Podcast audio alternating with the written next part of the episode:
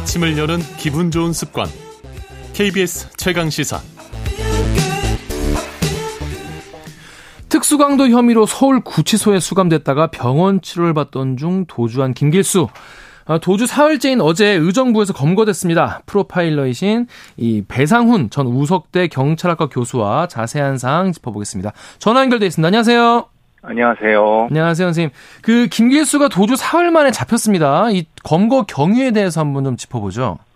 이게 예. 4일날 어, 아침 6시 20분쯤에 도주를 했고 잡힌 거는 어제 6시 6일날 저녁 9시 반쯤에 잡힌 것 같습니다. 의정부시 가능동에 있는 어, 공중전화 부스 근처라고 합니다. 어, 추적하게 된 계기는 초기에 에, 이, 또 6시 20분에 도주한 후에 전화를 걸었던 뭐 연인인지 지인인지 하는 여성한테 도움을 받은 후에 다시 그 여성의 전화로 이제 공중 전화로 전화를 해서 위치 추적을 해서 그 근처에서 잡은 것 같습니다. 음, 도주한 지 사흘 만에 잡지 않았습니까?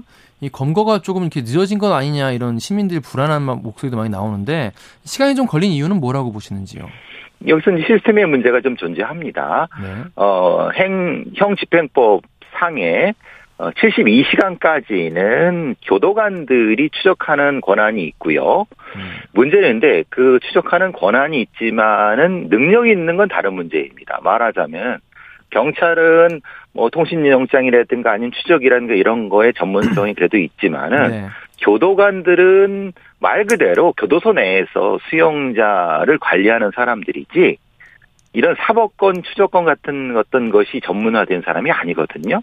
음. 이게 좀 애매한 부분인 겁니다. 음. 과거에는 교도소 내에 경비교도대라는 병력이 있었기 때문에 그것이 가능했을 수도 있고 또는 이제 그 이 이 규정상에서 72시간이 의미하는 바가 과거의 규정에 따라서 움직이는 건데 정확히 교도관 그러니까 교정청의 시스템에서는 불비한 거죠. 음. 불비한 것을 교모에게 파묵 파고들었다고 할지 아무래도 음. 그 중간 지대에서 김길수가 존재하는 것 같습니다. 음, 이, 이 수사를 하는데 김길수가 방금 말씀하신 대로 의도한 건지 아닌지 모르겠지만 이 신용카드와 휴대전화도 안 쓰면서 이 수도권을 계속 종횡무진하지 않았습니까?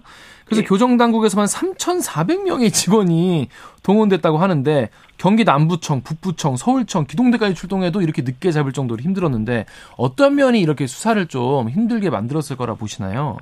이게 참 애- 애매한 거죠. 과거에 발로 뛰는 형사들의 개념과 네. 지금은 주로 이제 통신이라든가 카드로 추적을 합니다. 근데 문제는 지금 카드도 안 쓰고 이런 것도 안 하는 사람은 어떻게 추적할 것인가 참 음. 이게 좀 애매한 부분인 거거든요. 네. 그러니까 교, 뭐 교도관들 수천 명을 동원한들, 기동대를 수천 명을 동원한들 그 사람들은 그런 추적에 전문화된 사람들이 아닙니다. 그냥 뭐 어, 길목만 맡고 있는 사람들인 거죠. 그러니까 제가 뭐 어이 이전에도 말씀을 혹시 드렸을지 모르지만은 미국처럼 탈주범 전문 어떤 인력, 예를 들면 US 마샬 같은 연방 보안관 시스템이라든가 분명히 우리나라 법무부에도 그런 것이 필요하다는 요구는 많은데 없습니다. 그러니까 말하자면 법은 72시간 안에 추적하도록 돼 있는데 그럴 사람이 없습니다. 음. 근데 그거를 경찰이 그걸 인계받는 건 72시간 뒤에 인계받기 때문에 그때는 이미 멀리 도망간 상태인 거죠. 그때 또 맨, 저, 저, 뭐 흔히 말하는 처음부터 다시 시작해야 되는 상황이 되기 때문에 지금 이것처럼 이 상황이 벌어지는 겁니다. 그러면 이제 교도소에서 사흘 동안 그러면 준비를 하고 잡 잡으려고 뛰어다니고 그런 동안 경찰한테 따로 신고를 하지 않는다는 말씀이신 거예요? 신고는 했죠. 근데 네. 주도권이 교도관들한테 있는 겁니다. 어, 그러니까 이것은 만약에 그래서 요- 요번 같은 경우도 네. 빠르게 구치소에 이 범인을 인계한 이유도 이게 불법체 소의 문제라든가 법위에 법에 문제가 생길 수 있습니다. 음. 오히려 처벌을 안 받을 수도 있습니다. 금기수가 매우 이상한 상황이지만 그래서 72시간 안에 빨리 넘겨준 겁니다. 음.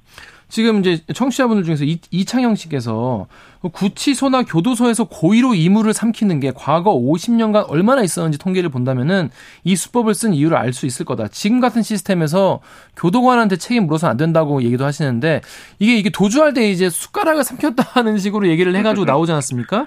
이게 예, 예. 고전적인 수법인가요? 어떻습니까? 그렇죠. 말하자면은 그 부분에 대한 거는 이제 의도적으로 자기 몸을 상하게 한 다음에 병원으로 그 외부 출장을 나가려고 하는 의도입니다. 음. 외부 출장을 나가면은 거기서 이제 입원을 할 거고 입원을 하게 되면 상대적으로 어, 개호 인력, 관리 인력이 줄어들 것이고 그런 상황에서 기회를 봐서 탈출하려고, 그러니까 도주하려고 하는 그런 계획은 분명히 있었던 거고요. 음. 제가 왜 교도관한테 교도관 시스템, 교도관한테 책임과 교도관에 대한 얘기를 하면 하는 말씀은 네. 시스템이 이상하다는 겁니다. 음. 지금 그러니까 과거의 시스템과 이제 바뀌어야 될 시스템의 중간지대에 있기 때문에 지금 이런 것이 문제가 된 거고 차제에 이것을 확인해서 바꿔야 된다는 말씀인 거지 음, 음. 특정 교도관한테 뭐 무한 책임을 묻나 이런 말씀은 음. 아닙니다. 선생님, 근데 이게 병원에서 외래 진료 받다가 도망치는 경우가 빈번하지 않았습니까, 지금까지? 그렇죠. 빈번하죠. 예, 근데 이거를 그러면 좀 더 뭔가 안전 장치를, 보안 장치를 했어야 될 것 같은데 왜 막지 맞습니다. 못했을까요? 왜 그러냐면은 과거에 이런 호송이라든지 이런 거를 어, 법무부 인력이 아니라 경찰한테 맡겨버렸습니다. 예전에는. 어, 예. 근데 이제 검경 수사권 조정이나 이런 그 권한 문제가 생기면서 교도관들이 하게 됐는데 음, 음. 교도관들을 외부 출장에 뺄 수 있는 인력이 한정돼 있습니다. 음. 그러니까 두 명, 뭐 세 명 이상을 못 빼는 거죠. 아, 문제는 그 세 두 명 정도가 그, 그 사람을 24시간 감시를 해야 되는데 사실 두 명이서 그 며칠 동안 그걸 한다는 게 말이 안 되지 않습니까? 그 이게 그러니까 음. 그런 어떤 시스템의 문제라는 걸 제가 계속 말씀드리는 거는 음. 외부 출장할 때 별도의 호송에 대한 어떤 매뉴얼을 바꿔야 된다. 그러니까 음. 기존에 있는 교도관을 그냥 이 차출하는 것이 아니라 그것이 지금 부재하다는 말씀 계속 드리는 겁니다. 결국 이제 갑자기 환경이 바뀌면서 인력 문제가 불거지기 시작했다는 말씀이신 것 인력과. 전문성 문제. 인력과 전문성 전문성도 문제입니다. 음, 전문성이라고 하는 것은 교도소 내에서의 교도관은 전문성이 있죠. 네. 교도소 바깥의 교도관이 아. 전문성이 얼마나 있는가는 그건 다른 문제입니다. 선생님, 그러면 어떻게 좀 보완을 하면 좋을까요? 이 보완책 같은 게 다른 나라에도 많이 있을 것 같은데 어떻습니까? 그렇죠. 그래서 제가 제가 아까 말씀 US 마샬 말씀드리는 거는 아, 예. 외부로 이 그 수용자를 빼서 뭘 할 때는 그게 뭐 출정할 때라든가 아니면 병원 갈 때는 별도의 인력을 거기에 맞게끔 하는 것이 일단 우선적이고 음. 그 인력이 지금처럼 전문 탈주범 추적팀이라든가 지금 검찰청에서 운영하고 있는 자유형 미집행자 추적팀 같은 거를 통합해서 법무부가 책임지라는 겁니다. 음, 지금은 법은 책임지라고 있는데 실제로 시스템은 책임이 안 되는 겁니다. 음. 그래서 법무부에 이것에 대한 정확한 어떤 책임선 그리고 시스템 구축 이걸 제가 계속 말씀드린 건 그겁니다. 음. 근데 김 교수가 검거된 후에 취재진을 만나서 이제 얘기를 나눴는데 어, 계획 탈주 아니다. 그리고 조력자도 없었다 이렇게 얘기했는데 이게 가능한 겁니까? 어떻게 보십니까? 아니 본인은 그렇게 얘기하겠죠. 그러면 음, 음. 자기가 계획성이 있다고 하면 자기가 성량이 늘어날 거고 음. 조력자 있다고 하면 그 사람을 해는 거니까 당연히 음. 말은 그렇게 하지만 지금의 계획성은 어차피 그 유- 유치장에서부터 삼켰기 때문에 계획성은 있는 거 아닙니까?